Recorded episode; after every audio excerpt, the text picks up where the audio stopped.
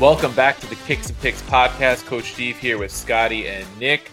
Coming off a, a winning week record wise, not much from the unit side, but five, four, and one. We bounced back from a losing week the week before. So, baby steps here, guys. Baby steps as we approach 2024. I hope everybody had a Merry Christmas if you celebrate and are getting ready to start off a big winning 2024 in, in a week's time. But before we get there, we have some big matches to talk about. We're going to cover the Premier League. We're just about the halfway point in that league. Said yeah, a couple matches away as well. So, boys, hope you had a good Christmas, and I hope you're ready to give out some winners in our last match week of 2023. Yeah, this time of year, it's all about survive and advance, both for the uh, the clubs themselves and for the guys that are betting on them. So, five, four, and one last week, not a terrible performance, all things considered, and we still have I don't know 15 plus matches in the Premier League to bet on, and then another 10 coming up in in Italy. So, lots of lots of time to uh, lots of time left to to make some units. Yeah, I think you nailed it, dude. And it's like so many matches that I feel like um, this time of year it's a it's a more condensed schedule than usual. I don't know. I, I think the league's probably made some adjustments, right? Because coach, back me up on this. Italy used to take off for like three weeks, right? Like they, they, they did. They used to be a couple years ago. They they changed it to a more Premier League setting, not like as congested yeah. as Premier League, but they used to be more on that like La Liga schedule and the Bundesliga where they would take those couple weeks off around the holidays. Now it's jam Is it because and... we have Europa in, in the summer? Not Europa, excuse me, Euros in the summer. So they're trying to like condense the season. I, I don't know if it's for ratings wise because they've been doing it for a few years now. I, I, don't know if they just feel like this is a good time to get people to tune in because you know less people are working. You know, uh, I think it could be that. Um, this year it works out pretty well for them where it's like right before the holiday. You know, they play a lot of Saturday matches, so I don't know, but uh, it's good for us. Keeps us involved. Keeps us interested. If I know for me as a Roma fan, it's a lot of big matches in a short time, um, which keeps it even more interesting. So I, I enjoy it. I, I, those mid those midwinter breaks, holiday breaks are kind of a bummer when you're you're off from work and you have the time to watch and you can't watch them. No, and I was going to say like I got exciting. We had Boxing Day. I mean that that round of fixtures is currently taking place as we're recording this. Uh, I'm bummed that we didn't cover those because I went four zero oh yesterday. It's like my best day in a very, very, very long time. So uh, I, I, I have mixed feelings on yesterday, Nick, because I told you guys I had a, a little parlay. DraftKings had a 33% boost on a single game parlay or single game parlay plus. And you know, with with football, it's hard to get three legs. So I had um, Bournemouth money line, and I parlayed that with Villa double chance and under four and a half. And mm. Villa was up two nothing at halftime, and I, I thought I was money. It was like plus two eighty or something. It was something pretty solid with a boost. And lo and behold, it was just the Garnacho show in the second half. Villa capitulated, and and it kind of ruined my my Boxing Day. Well, I think yeah. that's a beautiful introduction into our buy or sell because I have a lot of thoughts on that. Yeah, yeah, I think that's you're right, Nick. I think it's a good way to segue into it. I mean, where we're at now, we, obviously we just talked that we are still recording in the middle of the Boxing Day uh, fixtures, but after these games wrap up, we'll be at the midway point for the Premier League season. So doing a little special buy or sell this week, just kind of doing a uh, look at the storylines for the first half of the season and where you guys and where we think uh, the dust will settle when May comes around and uh, the table becomes more finalized. So we'll kick things off with uh, with Aston Villa.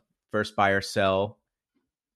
Aston Villa currently sitting in, I believe, third place in the Premier League table. Yep, yep third place. Uh, currently one point back behind Arsenal, um, and they are five points ahead of Manchester City uh, in fifth place. I think we've written off Aston Villa as title contenders for now, but do you guys buy or sell them as Champions League qualifiers come season's end? I I'm buying it for now. And even if, even though they've got it, they left a sour taste in my mouth yesterday. I do think that hurt their title chances, like you said. But when I look at the clubs below them, besides City, obviously, who has two matches in hand and, and will probably at, at some point lap Villa when they get those matches played, um, they could go up uh, by them uh, by a point. Um, you know, I don't I don't think they're there with Liverpool, Arsenal, and City in terms of the longevity of, of being able to fight for a title to the very end. But you look at Spurs; they've come down to earth. I just saw they lost Romero for a few weeks now, so there goes their probably best center back for some time. We, we know the other injuries they've dealt with. Mm-hmm. Uh, United did get the big win against Villa yesterday, but are they good enough to make up eight points? I, I honestly don't know. I mean, we saw what Villa did to uh, it was City and Arsenal just a couple weeks ago. When they're at home, they cook, right? They they keep teams bottled up, and at home right now, they're still eight wins and one draw, unbeaten, which is which is huge for them. So if they can keep up that home form and just continue to do what they've pretty much done on the road, which is play 500. Um, you know, winning percentage football with their four, two, and four, with two, to the two being the draws. I think they do have enough. Um, but the only thing that would concern me is like a match like yesterday. You're up two nothing, you couldn't lock it down, even hold them to a draw at that point. They couldn't lock it down at two nothing, couldn't lock it down at two one, even two two. That's my only concern. But I do think at the moment I would buy them as a top four team with with half the matches played in the Premier League season. So this is eerily similar to the buy or sell we had on last week's show when we talked about Napoli missing top four. And I think Scotty jumped right in and was like, I've been trying to buy this all season. But then you kind of look at what else, the circumstances around it. And first glance, I'm, you know, obviously yesterday's result is fresh in our mind. They had a terrible draw to Sheffield United at home the week before. And, you know, they have subpar games. You know, we we've seen them kind of do it against Bournemouth. We've seen a couple of stumbles here and there. Um, right? They they lost. Um, I forget who else it was, or maybe it was that draw against Wolves. Um, you know, like they're not handling the quote unquote bottom teams, right? But then coach mentioned you go out, you beat Arsenal, you beat City in back to back weeks. Um, so who is the real Aston Villa? I guess 12 wins through 19 matches is great. I, I'm on the fence with just the team itself because I don't think they have the offensive firepower. I think, um, you know, they're, they've been doing well. I mean, they've scored 40 goals, right? That's top of the league, but I just feel like a lot of those were like, you know, they had six in one game, they had five in another. I think they had six or seven, maybe even in the third game. So I think those numbers are just a little bit skewed. But then you kind of look at what else is going on. So we have Liverpool and Arsenal. I think we're all going to pencil the two of them in. City is in fifth currently, but they have two games in hand on Villa. I think it would be a shock for City not to be in the top four. So now you're fighting with Tottenham, United, West Ham, Newcastle, Brighton. And I don't know. I think Villa's kind of built themselves up a little bit of a cushion. Whereas mm-hmm. if, if they can just start taking care of the Brentfords and the Crystal Palaces and the Evertons of the world, man, it's it's definitely theirs to lose. So I'm gonna buy that is Villa's position to lose. I, I, I hope that's a fair statement to make. Yeah, Nick, I think you had a good callback to our episode last week because I think my answer is going to be similar um, to what I said about Napoli. Where it, to me, it's like if you're going to sell Villa falling out of the top four, you have to buy somebody else to climb into it. And so, like I said with Napoli is like, who are you going to pick from those teams right now that are in you know fifth to ninth place to to jump them? Um, so for me, like I think if you're going to buy Aston Villa in the top four, you have to sell probably Tottenham and United um, to miss out. I think that's okay. Um, and I think the reason why it's okay is because Tottenham are in for a really rough January. Um, so we know that the injuries that coach just mentioned, um, Romero is going to be out now. They're also going to lose the rest of their midfield with Bissouma and Pape Sarr um, is going to AFCON. Son is going to be going to the Asia Cup. So I think January is going to be a really tough period for them. I think they're probably going to drop some points. They're probably going to drop a lot of points in January. I think they'll get healthy in February, and in March they'll probably make their run. Um, you know, they don't have any sort of European competition to worry about. Villa does, so maybe that's where Tottenham kind of makes it an, an interesting competition. Um, but the way that Aston Villa are playing right now, it kind of reminds me like an earlier uh, year of of Klopp's Liverpool, where they have a really strong attack, they can score goals, but their defense just isn't quite keeping up. So it's a really fun team to watch as like a neutral. You get to see lots of goals. It's usually pretty you know back and forth, like we saw against United, where you know unfortunately for Villa they conceded a two goal lead, but um, I think that kind of play is usually good enough to get you to the top four in the Premier League, but it certainly is not good enough to make you a title contender. You usually need to have that defense. And I think that's where, you know, City right now is honestly falling short too. Their defense is not as good as it has been in years past. And although they have Haaland and they're going to be getting back De Bruyne and they're going to score goals aplenty, the defense is not as solid as it needs to be to be a, a you know a title contender in the modern day Premier League. So I do buy Aston Villa to wrap things up as a as a top four team. I think they'll get through just because I think Tottenham are really going to struggle in January. If it wasn't for this January period for Tottenham, I think they would probably still be able to scrounge it out. But I think, like you guys said, Aston Villa is going to build a really big lead. March, Tottenham will try to make the run, but I don't know if it'll be enough time. I think um good call out too, right? European competition, right? Villa is going to have aspirations to go pretty far in the in the Europa League. Think they're conference league, right? Conference, conference league. Sorry, yeah, conference yeah. league. So, right. yeah, so that's a competition where they can probably rotate a little bit in the earlier knockout stages. If they run into like a Fiorentina or um, I think it's is it Frankfurt, who's the German side that's in the competition, like one of those sides, maybe then they have to play a little stronger lineup, but usually can avoid that until like the quarters or the semis. So they, they've got a pretty good path in Europe too compared to some of these other sides. Yet Spurs doesn't have that, but like Scotty said, there's a lot there's a lot of injury issues with Spurs. United doesn't have it either, coach. Just some throwing that United no longer has yeah, that is true. Yeah. That what what what a travesty, right? That they don't have it. But um no, I, I do think, like I said, I think Village is, is building up that cushion. That, that's what's so big for them. If they could have gotten a draw yesterday, I United would have been what like ten points back or something. So hurts a little bit, yeah. but I think maybe this will be a learning experience for them. Maybe this is something they can take away from it and how how to manage games moving forward, especially against the big sides on the road. Look, if you build up a two nothing lead, you cannot blow that if you're a Champions League qualifying team. It's you can't let it happen again.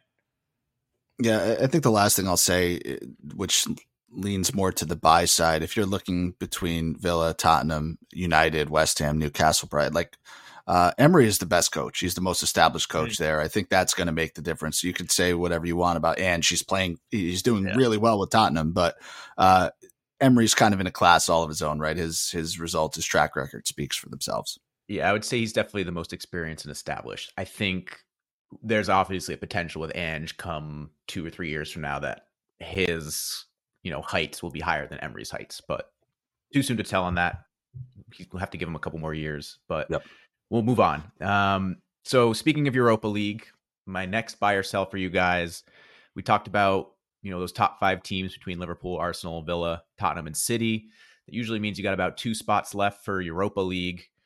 Right now, we got a, a pretty close heat between four clubs um, United, West Ham, Newcastle, and Brighton um, for those two spots. But the two that I want to talk about in this one, United and Newcastle, do you guys buy or sell either of these to be Europa League qualifiers come season end?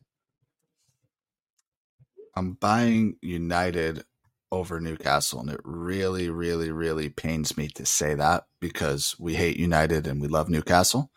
But Newcastle is in free fall, and I just don't see any end. Uh, I don't remember. Granted, uh, we talked about it, right? They had a, a, brutal schedule. They were in the hardest Champions League group, but they just can't seem to get anything going right now. Um, I, I think it's a mixture of personnel. I think it's a it's a mixture of injuries. It's a mixture of they probably overperformed a little bit last year. I mean, it's kind of like Lazio and Serie A, right? I mean, different but the same in the sense that they overperformed last year. And I think the league is just a little bit tougher, right? Um, in United, to me, just it, I, I don't want to say they're riding the ship after one win, but I just feel like have a stronger roster. Uh, you know, we could joke about players. Certainly, there's a, a, lot to be desired out of out of their forward lineup right now. But you saw like a game like yesterday, Garnacho, man, that dude is a baller. He could win a game by himself, and I don't know that Newcastle has anybody like that. I think Isak has looked good, but um, you know, it, it's still really his first full healthy year in the Premier League, and he hasn't even been healthy all year. So, yeah. um, I just kind of worry who's going to carry Newcastle. I think, and you know, it, maybe my answer is different after the January transfer window because these are yeah. two teams that I expect to be active. Um, United because they have to be, and Newcastle because they have all this money. But let's see. I, I think right now, I, I, think United is just in a little bit better position. So we we are going off the assumption that only fifth place gets Europa League right now. Um, is that how it works? Yeah, I'll say unless one of the top five wins which cup. Well, I'm going off the uh, assumption FA there's going to be two teams that make Europa. Do you think that these? Because even if we assume that top five go to Champions League, you still need to have two spots between those other four clubs. Well, because in the Premier League, one of the Europa League spots is cup tied, right? Unless one of those teams wins something um, like um, FA Cup, or is that how it works in, in Premier League? I, I, I know it's different so. in every league. Like I know Serie yeah. One of their spots is tied to the the Coppa Italia, but usually like sixth place gets it because usually one of the top five teams wins the Coppa. So uh, uh, if we're saying like one of these teams finishes top six, I guess we'll say um, to get that Europa League spot. I it's hard. I, I, I agree with Nick. I think it's hard to trust Newcastle right now, team of the pod, but I'm concerned for them.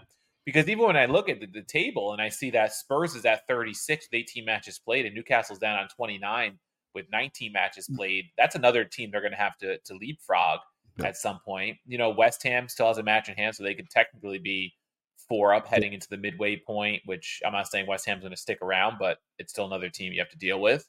Um, and United, maybe, you know, like Nick said, uh, I also agree. I don't think you can go off of a one match, turn the season around performance, but I think the way they came back yesterday will have them energized a bit mm. heading into the match against Forest on uh, the weekend, um, on Saturday. And look, then they have Spurs head to head. That'll kind of be a telling thing for them. Um, but I'm starting to, to to believe that Newcastle's in more trouble than United right now. I think is is what it comes down mm. to. I think at the moment, you know, January transfer window, Nick made a great point there. Who who does more, who reinforces, maybe that makes a difference. But in terms of results right now, Newcastle very worrisome. I've I've completely stopped betting them the past few weeks because as good as they were to us the past couple years when we've we've gone to them with good lines, they've been very inconsistent and, and unreliable lately. And I think if we're looking at you know only one of these teams gets in through the league route and somebody else gets in through the cup route or whatever, I don't see Newcastle finishing top six right now. I, I don't. I think Spurs and and United are ahead of them. Besides the other four teams we mentioned in the in the Villa piece. Yeah, yeah, and and just to kind of nail down that point, Coach. You know, December has been a terrible month for Newcastle. They started the month okay. They had a one nothing win against uh, United at home, but then they followed it up with a three nothing loss to Everton, a four one loss to Tottenham. They lost to Milan in, in the Champions League. Then they did beat Fulham 3-0. So that's their one uh, you know, good mark for the month of December. And then the last three matches have been when they got eliminated by Chelsea in the uh, Carabao Cup, and then a loss at Luton Town, one nothing, and then a loss uh, at home to Nottingham Forest, which weirdly enough might even be the worst of the bunch. So yeah. form has certainly been a problem. The funny part is, I kind of do agree with you guys where it, it seems like United is the most likely of the two to make Europa. Yet all the chatter we hear about managers right now is that Erik Ten Hag is the one that's on the hot seat, about to get fired, and there's not been a word written about Eddie Howe and, and yep. his potential job security. I think he's kind of got himself a grace period after last season, right? Because yep. this is a club, yeah, they're a historic club, but they haven't had the success in a really long time that United has historically. And I think Ten Hag came in with a lot more fanfare than Eddie Howe, and kind of Eddie Howe right now, I'm sure to some extent still with Newcastle faithful, and I'm sure you know I'd love for people to weigh in on Twitter or social media, let us know if this, if this is accurate or not but I think he's still in their good graces after what he did last year because he took them to the Champions League, right? When they were in the Champions League for like 30 years or something. So I, I, think that buys a manager some time. I think maybe the ownership understands, look, this is our first year back. We haven't played Champions League. It, it wore the, the squad out. We got to do more. If they finish like 10th, will he still have the, the good graces by May? I don't I don't know if that's you know going to be viable still. But I think at this moment, I think United fans are expecting more from Ten Hag yeah. especially after last year when they made that push for the title for quite some time. We thought they were in the mix until probably what, like February, March last year. Yeah. They they destroyed City, and we're like, wow, maybe this United is turning it around. So I think that could play into it too, where it's like the Yankees in a sense, where like if and Nick's an Orioles fan, right? If the Orioles make the playoffs like they did this year, a manager's going to have a lot more leeway the next mm. year than the Yankees completely capitulating. I, I mean, Aaron Boone's still a manager, so maybe it doesn't ring as true as like the, the that's exactly 90s, true 2000s, right? It, you know, maybe it doesn't ring as true as, but you know, Ten Hag still got a job. Aaron Boone still has a job. I don't know if this is like an apples to apples comparison, but I think yeah, the of mindset of the fans and the history behind the club and things like that kind of give a so, manager a little more leash, so to speak. So here's what I'll say, and I agree with your points, by the way. I think Scotty hit the nail on the head a couple things. Last year, they were in the title race for a very long time because of how good Rashford was over a two yes. month span. Um, but right now, and listen, I understand expectations are different for Manchester United, right? Like that's just, you mentioned the Yankees. It's like the Yankees. Um, he only has two less wins than Liverpool, than Arsenal, than Aston Villa. He's level on wins with Manchester City. We, what exactly is he not doing well? I mean, yeah, I get it. The Champions League was a disaster. I understand that. Uh, they they are losing a lot of games. I, I understand that, but They're this isn't ex- way to draw those losses. I this guess, isn't like exactly right. a, a, superstar Monstars lineup. Like that's man, the real point. It's uh, what Ten Hag is accomplishing with the roster he has and the turmoil. It's not just the talent, but it's also like the attitudes and like yeah. the locker room issues that have plagued United for years. Multiple managers. Yeah, like it's just very like ironic that he's the one in the hot seat, despite the fact that all those points you just made, Nick. Like he's doing really mm-hmm. well considering all the strife he's had to deal with outside of you know actual game planning and, and management. Yeah. Um, I will I wrap up graphic too, Scott. Since you're on the Liverpool side, his first however many matches he's been in charge. I don't know if it's like 50 now or 60, whatever it is. They compared it to Klopp, and it's, it's fairly similar to Klopp's first 2 mm-hmm. seasons at at Liverpool, which shows that he's maybe not doing as bad of a job as as people are making it out to be. Um, and I think, like you mentioned, Rasmus Højlund, that was his first goal yesterday. He he got the winner that propelled them to victory, but they spent 75 million pounds or whatever it was on this guy, and he's got one goal. I mean, what else can he do? Rashford's not scoring. Uh, Ten Hag can't put the ball in the net either. Yeah. Yeah. Well, I'll coach that kind of segues into my last little point that I'll, I'll wrap up here. You guys brought up the January transfer window. Who's going to spend most between Newcastle and United might be the difference in who gets that Europa League spot. I think the assumption fairly is that Newcastle has the funds and they have a, a virtual league that they can use to draw from watch out for United in the January transfer window because they did just complete that Ineos takeover. 25% of the uh, club was sold to Ineos and Sir Jim Ratcliffe. He's also taking over control of the operations of the club. And I don't think it's a coincidence that it wrapped up the week or two before the January transfer window opened. I think that's kind of a hint that there's going to be some some changes coming in January and maybe more than what we're accustomed to with a, a mid-season transfer window. All right, we will wrap up our cover of the midseason uh, Premier League review with one last buy or sell. This was going to be our our favorite club to watch right now and potentially laugh at and take enjoyment of. But do you guys buy or sell Chelsea right now, finishing in the top half of the table? Not even talking about qualifying for Europe. We're just saying they're going to be a top ten club in the Premier League. Buy or sell that, given everything that you've seen so far this season man, I really, really, really, really want to sell it. So they're in 11th. They're on 22 points. Bournemouth is in 10th on 25. Brighton in 9th on 27. Um, I want to sell it because Chelsea is not doing anything right. I think for all the money they've spent, they still look like a complete disaster. Um, people probably had different expectations with Poch coming in, but this Jackson guy has hasn't really played all that much, right? He's been hurt or suspended or something. I don't know. About? Jackson has been no. playing. He's the one that's been missing. Is he just the one not scoring? Okay. No, Nkunku, I know, just had his first game yes. back, right? Yeah. So yeah. I think that's going to be a big boost for them. Sterling is awful. I mean, that dude just good for him in the the early career that he had, and he made an impact at Liverpool and that City. He's not it anymore. I, I think for all the money they've spent, they still can't score goals. That just and they can't seem to stop them from going in this year, right? They have a, I think, an even goal differential. So I really want to sell it, but I have to imagine that they still will go out and buy one or two guys. They they'll have to start to right the ship a little bit. I like Bournemouth, great story, um, but I, I think Chelsea probably have to overtake them. And it wouldn't shock me to see a West Ham and Newcastle Brighton to drop some points. I think they have to finish in the top half of the table. I, I can't see a scenario where they don't. Yeah, I agree. I as much as I'd love to, to see them finish 11th or, or worse where they're sitting right now, um, just to kind of continue this this story that's been going on for a year and a half. I, I don't think it'll happen. They're only three behind Bournemouth, and Bournemouth is playing really well right now. Can they sustain it? I don't know. I think Nkunku will help, like Nick said.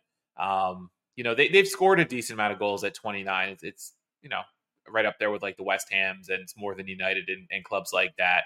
Um, and their defensive record's not much worse than the teams around them. So I think talent at the end is going to win out to 10th at worst. I, mm-hmm. I, do mm-hmm. think they pass at least Bournemouth. I don't see Wolves or Fulham or any of those clubs passing them at this point. So I think they're they're 10th at worst. I think maybe they could slip up to ninth if, you know, Brighton or, or some of those teams slip up a little bit. Um, you know, maybe West Ham makes a deep Europa League run and has to sacrifice a little bit in the league or something. Maybe they slip up a little bit. But um, I, I think considering they're only three behind Bournemouth, I, I can't see them finishing lower than 10th. So top half, I, I buy.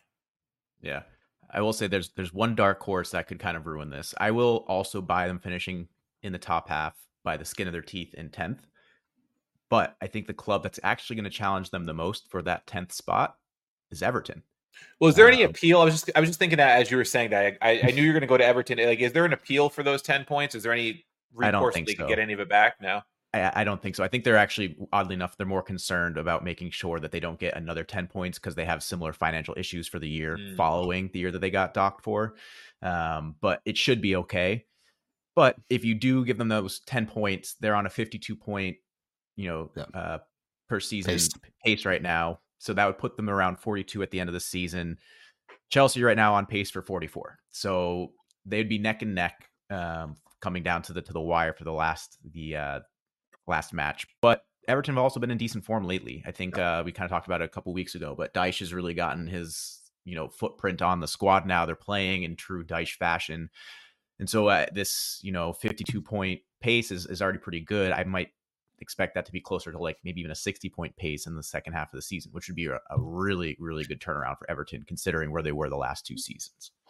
Yeah, good on them. Eight wins already. Um, similar to United, they don't draw games; they only have two draws. So, uh, interesting team to watch. I'm like, you know, it's it, they're one of those teams. They're like United. Like the league is better when like Everton is interesting. You know what I mean? Like, yeah, they've been kind of in this relegation form, but now like knowing that they can go out there and anything could happen any given match. I don't know. It's a lot more fun. It's harder to bet on.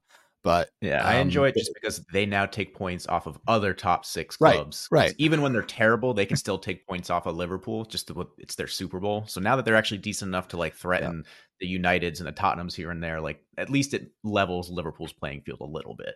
I don't want to speak for coach, but I definitely thought you were going with Wolves when you said that because Wolves no. have also been pretty good. No, I, I thought of Everton right away just because I knew they had the 10 point deduction. They've been playing well. Uh, just to give some betting angle to this, uh, since that's what we're all about. If you look at to finish top ten right now, team futures, the team with the, you know, Chelsea's minus six hundred finish top ten, and then it's West Ham minus two eighty five, and then Bournemouth plus two fifty. So the team they see being out of the top ten is Bournemouth, as we discussed, and the, the book see Chelsea finishing ahead of West Ham. Um, and then just to give a little angle to our other two points we were making. Spurs is still slightly ahead of Villa in the betting side of it, plus 100 to plus 110. So the books see those two battling it out for fourth position. Um, and then top six, uh, right now, Spurs is, is locked in as the fifth favorite. Uh, Newcastle plus 100, United plus 150. So just to give give those some uh, some context in terms of betting lines. There you have it. I mean, you can't argue with the books. Never. All right, coach, you want to take us into uh, your club, Roma, playing Juve this weekend? All right, yeah. So Roma coming off a big, big win against Napoli at home. Uh, you know, the the the monkey on Roma's back this year was they couldn't beat another team that's battling for top four European this places. Year? Well, they they beat Juve last year and Inter last year. So how'd they finish? It's it, has it, been a problem for them under Mourinho. This year, it's their first first one against the top four type side. Um, so yes, it's been it's been a problem for two years, but this is the you know this was the first one this year to give it some context. So Roma with the win jumps up to sixth in the table on 28 points, three off of Bologna, who's fourth, two off of Fiorentina and fifth. Juve still standing strong in second place, four points off Inter on 40. Um, very comfortable in second. Milan seven behind them in third place. So this is a match where I think We'll get into it. I'll give the betting lines first, but Juve plus 105 at home, big favorite. Draw line plus 200, Roma plus 285. Roma on the draw, no bet is plus 170. Um, the over under here really is you got to look at the, the Asian money line to get any real context here. Over two is minus 105. The under is minus 135. So, like the over under two and a half, unless you think there's goals to be had, you can't go under. And the over one and a half, no value there. So, it's really got to look at the Asian line for for that. Both teams, the score is at, at plus 120. The no is at minus 160. So I think rightly so, knowing Allegri and Mourinho, the, the line is set low at two pretty much. Uh, the both teams, a score being plus money is, is very interesting as well. Uh, it's not often you see two uh, top six type sides going head to head and seeing a, both teams a score at plus money like this. I'm not surprised that Roma's a pretty big underdog at the Allianz. It's been a tough place for them to play historically. But uh, Nick, does this surprise you? Anything about these lines surprise you? Let me let me ask you that first. Yeah, I think you nailed it. Both teams to score being such a big number. Uh, jumped out at me, but then I think if you if you kind of take a look at the teams, you take a look at the context, past performances, and I'm not looking at the past performances right now, but I imagine a lot of one nothing wins and dirty, disgusting games with a ton of cards. Um, but then I started to think, well, who's really scoring the goals, right? We have Dybala may or may not play, may or may not feature for 90 minutes. Uh, Steve, you could speak to that more than I can. Uh, Lukaku's kind of cooled off. I think he did score last week, which was good for him, but definitely has cooled off a little bit. We talked about Pellegrini and his struggles. Um, so I don't really know what kind of lineup I'm going to get out of Roma. I think that lends itself there. Juve, same type of thing. Listen, I've we have been praising them and Max pretty much all season. They're doing a fantastic job with another below average squad, if we're being honest. Um, but they're not really getting strong goal contributions from any of their anybody right regularly. Uh, Vlahovic, his first goal in what like two months, I think last week. Um, hasn't really been doing anything. Uh, they're, you know, guys coming off the bench, Milik and Kean, uh, haven't done anything. They're relying on an odd goal from a midfielder, from a defender, off of a set piece. They do really, really well with set pieces. So you start to think about it. And then I think back to the last two or three weeks where I took like a Roma and both teams to score and they've let me down. So I think that plus 120 number is kind of dangling out there for somebody to be like, oh my God, this is great. And it'll wind up not hitting. So that that's kind of I, I think the over under is probably spot on. Like again, I want to take the over. Uh, at least at two, it's kind of safe where you could see a a one one game, a 2-0 game, but it's uh really tough to play a total in this one. And um, I think unfortunately it's probably too early to to look at any card lines or anything like that. So uh tough one to make from a total from a prop standpoint. I think it's a lot clearer when you're picking a team to win. I will reserve my thoughts because I do have a play, but uh, I want Scotty's thoughts on this one. Yeah, I think when I see a match like this, I try to to read between the lines. Pardon the pun. Um, but you know, the, at face value, I would think Juve would be a, a bit heavier of a favorite here. Um, but seeing them money line plus one hundred oh five, you know, try to figure out why why that why that might be the case. And I think it really just comes down to the fact that they do see this being a, a very goal scarce type of match. So they're figuring that like the draw here might be a, a heavy um, heavy possibility. Very low so, draw line. I'm sorry, just to to interject. Yeah. You, plus 200 is like nothing. Yeah. You're usually seeing a plus 265, plus 270 minimum.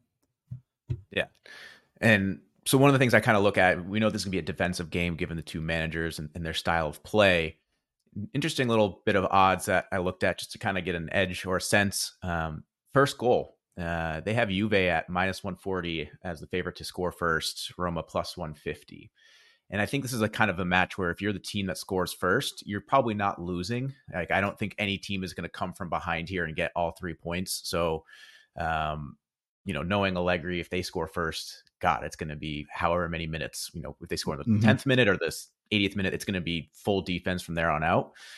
Um, and probably likewise for Mourinho. So, you know, I, I do prefer probably Juve as like to win. If I had to pick someone to win, I go certainly Juve on this. But the draw line to me is very enticing because it does feel like it's going to be one of those matches where even if you, you know, see someone score in like the 10th or 20th minute, like it's just going to be an all out attack from the team that's behind. And it's just a matter of if you can get that equalizer or not.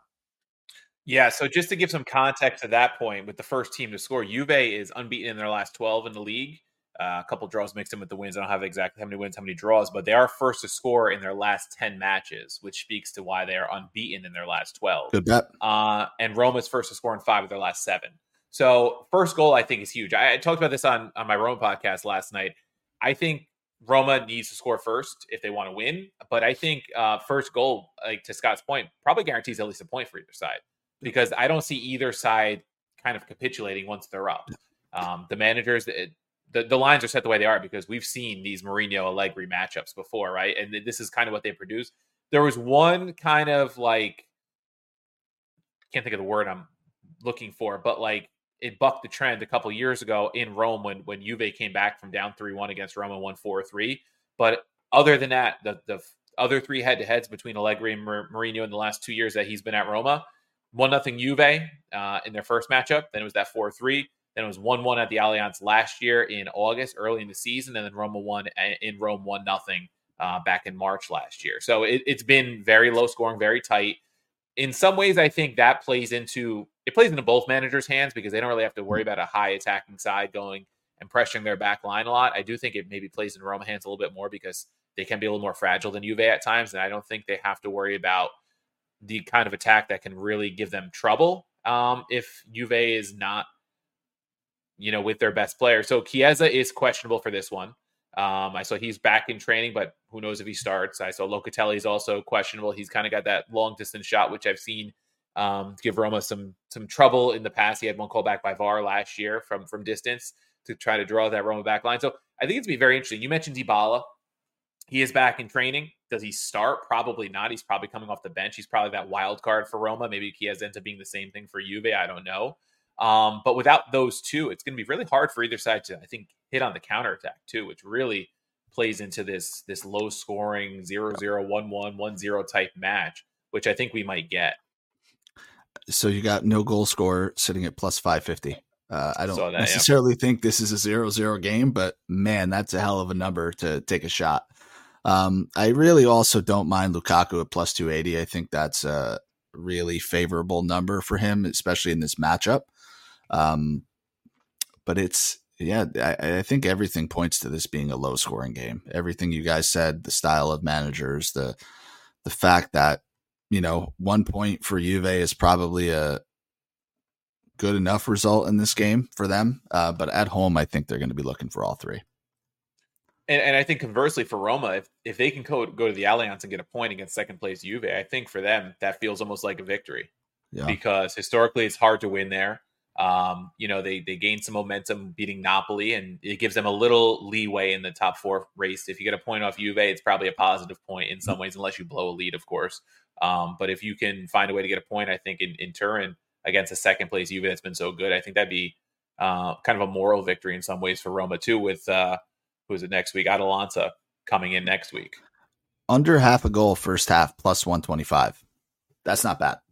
It's not bad. I wouldn't I wouldn't mind it. Yeah. All right. Well, with that, I think we can now shift into our locks of the week. Um, I guess I can kick things off as I usually do. Two and one last week, trying to keep my winning ways going as I have, I think, another six units I got to make up for. So um, I'll kick things off with a club that maybe, to borrow coach's phrase, bucks the trend here. I'm going to take Luton Town plus one. Um, home to Chelsea, it's minus 130. Luton Town are currently winners of two in a row, so they're on the up and up just a bit. Um, but I think the real good news is that they've really only lost by more than one goal just once in the last two months, and that was against Brentford. I think it was three to one at the beginning of December. Um, but even better, at home they've never lost by more than a goal. So by taking them plus one here, you should be pretty safe in terms of you know not necessarily losing out on the unit. Plus, it's Chelsea. You know, Chelsea haven't looked great. We've kind of covered that at the beginning of the the mm. show, but uh, you know, I, I think I think Luton Town here, they've kind of found their footing now in the Premier League. I think they've got some of the veteran presences between Townsend and Barkley in the midfield that kind of help, you know, keep things a little bit more anchored and tight. So I'll take them plus one at home here against a Chelsea side that has really struggled to score goals, you know, unless Nkunku really has a coming out party this weekend. Mm-hmm. So um, I think it's a pretty safe bet at minus 130. It feels like a, a decent value. It's my first lock. All right. Yeah, I like it. Luton Town's becoming a problem for the big side. Mm-hmm. So I, I, I, don't mind that one at the all. New Nottingham Forest, uh, if you will. Yeah, yeah, I was going to say that's, that's the whole line. all right. I'm going to go with uh, Hellas Verona in my first one. Double chance and over two and a half parlay at plus 125 against Salernitana. Hellas has started to show signs of improvement as they've clawed their way back out of the relegation zone. And despite taking a point off Milan last week, Salernitana is still the worst side in the league, and their matches usually involve goals. I like the host to win at home. I was a little skittish about taking that money line at minus 110, so I'm going to take the protection of the double chance. And I do think there's at least three goals in this one, so I'll take that combo at plus 125 and uh, hopefully get a nice plus money cash here. And you know, Hellas keeps up their their improved play. Yeah, I, I like that bet. I, I, looked at Hellas as well, and that combination. Um, one thing we talked about it offline. I know um, we've been I, have personally been talking about it with uh, some of our followers. That's a pretty cool combination of bets. That if you can get it to around even money, sometimes even better. Um, that like that could be a good option for this Juve Roma game, right? Like if you like Juve double chance and under three or something like that. I don't know what it pays. Um, but we should have talked about in that segment. I think every book doesn't offer it. I know DraftKings does. I know we typically talk about DraftKings because it's what you guys use. It's the most widely available sports book in the country at this point. Um, definitely see if your book offers it because that's a that's a really good way to approach the bet, especially if you like an underdog or or if you're just trying to get a little bit of a better number on a favorite. Um, that double chance parlayed with a an over. Good good call here, coach. And I am going to go the Scotty method of of my first pick. I think I agree with his logic, and I'm going to do it in Italy. I like Frosinone plus one goal. This is my chalkiest pick in a long time. but we have to um this is not a reverse jinx. We have to start stacking some wins here. I've been going one and two for like the past month. Frosinone plus one, minus 150 at Lazio. And I'm going to tell you why. Frosinone have not lost by more than one goal in their last four, but more impressively is they've only lost by more than one goal four times all season. This is a newly promoted side. So 17 matches, uh, three or four in the cup. To really only have like one or two, or excuse me, I guess four, because uh, I put that down. Only have um, you know four of those matches where they've lost by two goals, or I think in one instance it was three. That's really really impressive. Um, they've scored in five out of their last six. The other game was 0 0, so they would win a plus one in that scenario. And I think Lazio are still who they are. They haven't figured it out. They have a zero goal differential on the season, so they've given up as many goals as they've scored. They will be missing their best player of the season, Luis Alberto. I think a one goal win for Lazio seems like the worst possible outcome in this scenario. So we will lay the juice. Frosinone plus one, reverse jinx. Yeah, and I'll I'll keep the the alert up because I also have a reverse jinx of my own coming up here, and uh, that's gonna be Arsenal money line and over one and a half at Fulham. It's minus one twenty. Look, Arsenal are rolling right now, um, arguably in the best form in the Premier League outside of maybe Bournemouth for whatever reason, um, and they get a Fulham team that's really cooled off over the holiday period. Um, Fulham did have a you know a pretty hot streak there where I think they scored 16 goals in four matches, but um, since then, they've lost three consecutive Premier League matches to Newcastle, Bournemouth, and Burnley. I don't think you really need to overthink this one. I think Arsenal are going to, you know, take care of business. It's as Fulham is exactly the type of team that they they handle week in and week out. It's not necessarily one of those top teams that they struggle against. Arsenal's defense is as good as advertised, so um, it's just going to be a matter of their attacking forwards to get to. So between Martinelli, Jesus, Saka, Trossard or Odegaard in midfield, I think they should be able to manage at least two in this one. So minus 120 with the money line, I think it's a, a pretty good deal. I like it. All right, I'm going with goals on my next one. Milan hosting Sassuolo over three. I'm going to the the Asia line with this one at minus 125. Sassuolo remains one of the easy over the. teams of the pod. Uh, Milan's defense is bleeding goals. They gave up two to Salernitana last week. I expect both sides to find multiple goals in this one. Over three and a half is tempting, but I'll take the over three in case we get a 2 1 type match. I do see goals in this, though. I think at, at the worst, with three, you're going to push. Yeah, I love this. I'm still laughing, Scott, at the reverse jinx that caught me so off guard. It was perfect. Um, I'm so with you on this, coach. I think we've said on this podcast now multiple times Sassuolo to me has the worst defense I've seen in a very, very long time, just watching them game in and game out. I think statistically now they are the worst defense in the league. So I could say that the numbers finally match up to the eye test. And um, Milan, man, same thing. Talking a lot with a uh, good friend of the podcast, Martino and this dude is on like a seven game streak of taking Milan overs and, and hitting. They just seem to hit an over in every single match. So I love this one. Um, I'm going to go with perhaps the new team of the podcast uh, or the old team because you guys know we have been we have been on Bologna for a year and a half now. They're taking on Udinese. Money line is plus 120. Uh, they are away, but it is a train that is full speed ahead finally nice to see recognition from basically everybody in the football world for Thiago Motta for the team he is putting together here. But we're not going to focus on Bologna in this match. We're going to focus on Udinese. They fucking stink. And I think um, you know, what, a team with one win so far this year, a couple of draws.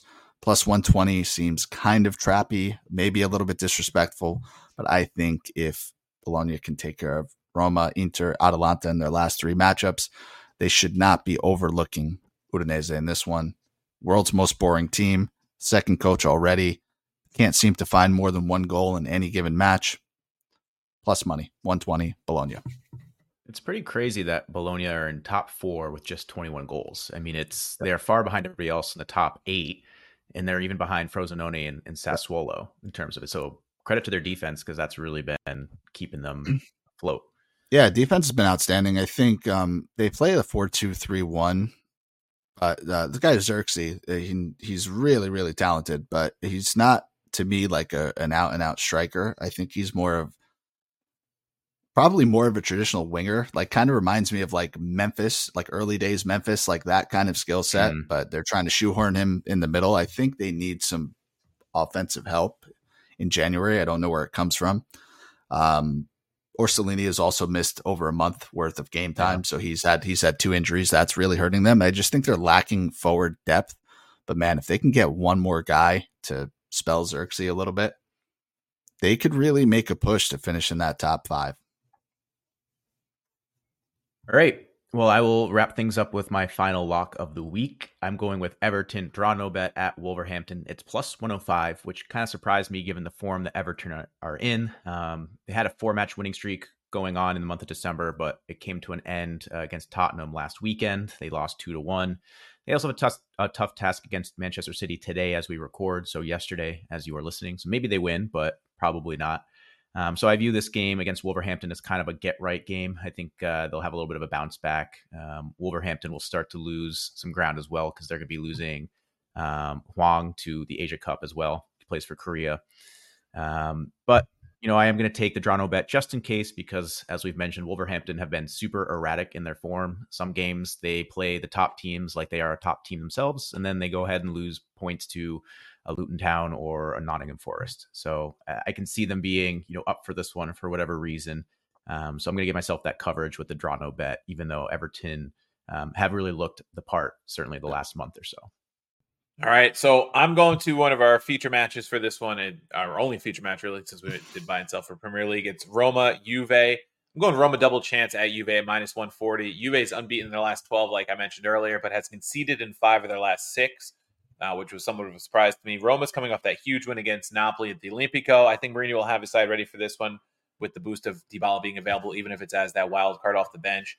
Um, Roma took four points off Juve last season. I think that that fear of Juve is now gone. I think they have enough to at least get one point in this one, and I think Rome would, be, would probably be pretty happy with one point. So I could see this as being a one-one type match, and I'm going to take the double chance at minus 140. So good news, bad news for you guys because I am also on this game, but I am on the opposite side. So we cannot statistically go 10 and 0 this week, but we also can't go 0 and 10 because I like Juve money line plus 105. We talked about it. Juve have not lost in 12 matches. They've been an absolute house for the podcast this year. And I think we have to like them against an inconsistent Roma side at home at plus money seems like this is a match that they're really going to want. Max hasn't let them slip up yet. I think they've had enough, more than enough time to prepare for this matchup. Uh, we talked about the boost of Dybala. They could also have a boost of Chiesa if he can come off the bench. I just, um, I think Juve grinds one out in this game, man. It's not going to be pretty, but they're going to get it done. They're going to get their one goal win plus 105. I mean, could something crazy happen and maybe they finally score two or three goals in a game. Maybe um, because we know Roma hasn't looked all that great on D, but I, it just this game just jumped out as like, how does Juve lose? All right. And our pod lock, we're staying in Serie A this week. Remember, our pod lock is 10 5 1 plus 3.8 units on the season. Uh, Monza plus a goal at Napoli. Napoli is a mess right now. And at minus 140, we're taking this. Uh, after falling to Roma last weekend, the defending champs are now seventh and four points off of fourth. They enter this one down Osimhen and Politano to suspension, as well as Natan and Lobotka to injury, all in that defeat to Roma. Now they welcome Monza, who's never an easy customer. Monza should at worst keep this one close, and a uh, result is not out of the question for the visitors. I think at worst we get a push here, similar to our, our Lecce bet last week. But I, I, do think Monza can can definitely find a way to draw this match and cash this at minus one forty.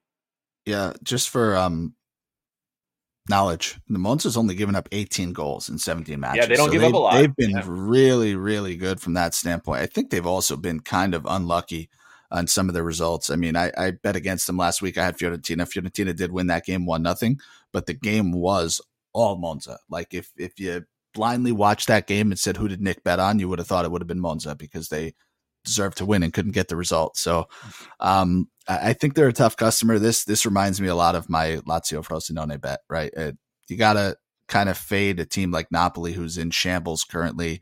Could they still get a result? Yes. Um, but a draw is as likely as anything. Uh, a Napoli one goal result seems like the the worst possible outcome, and we'll take that push. Yeah, and I'm throwing in another unofficial pick since we did one Love. a couple weeks ago and it won. The under two and a half, I also like in this one, given the fact yeah. that listen is yeah. out. So throwing that out there you, you do the universe. You do have to remember we are undefeated currently in unofficial bets. That's right. All right, so that'll wrap it up for 2023. We thank you for listening, and we thank you for riding with us even through our rough couple uh, couple weeks here. We promise 2024 to be more more winning, less losing. At least we hope. Uh, you can of course find us on social media on Twitter, all of your favorite pod platforms, and YouTube, depending on where you're you're listening here. If you've made it this far, and uh, happyhoursports.net. Scotty's got his weekly Premier League piece going there. We occasionally do some other things there, as well as our Patreon page. So give us a follow at all those places. We thank you for listening, and Happy New Year, everyone. Happy New Year.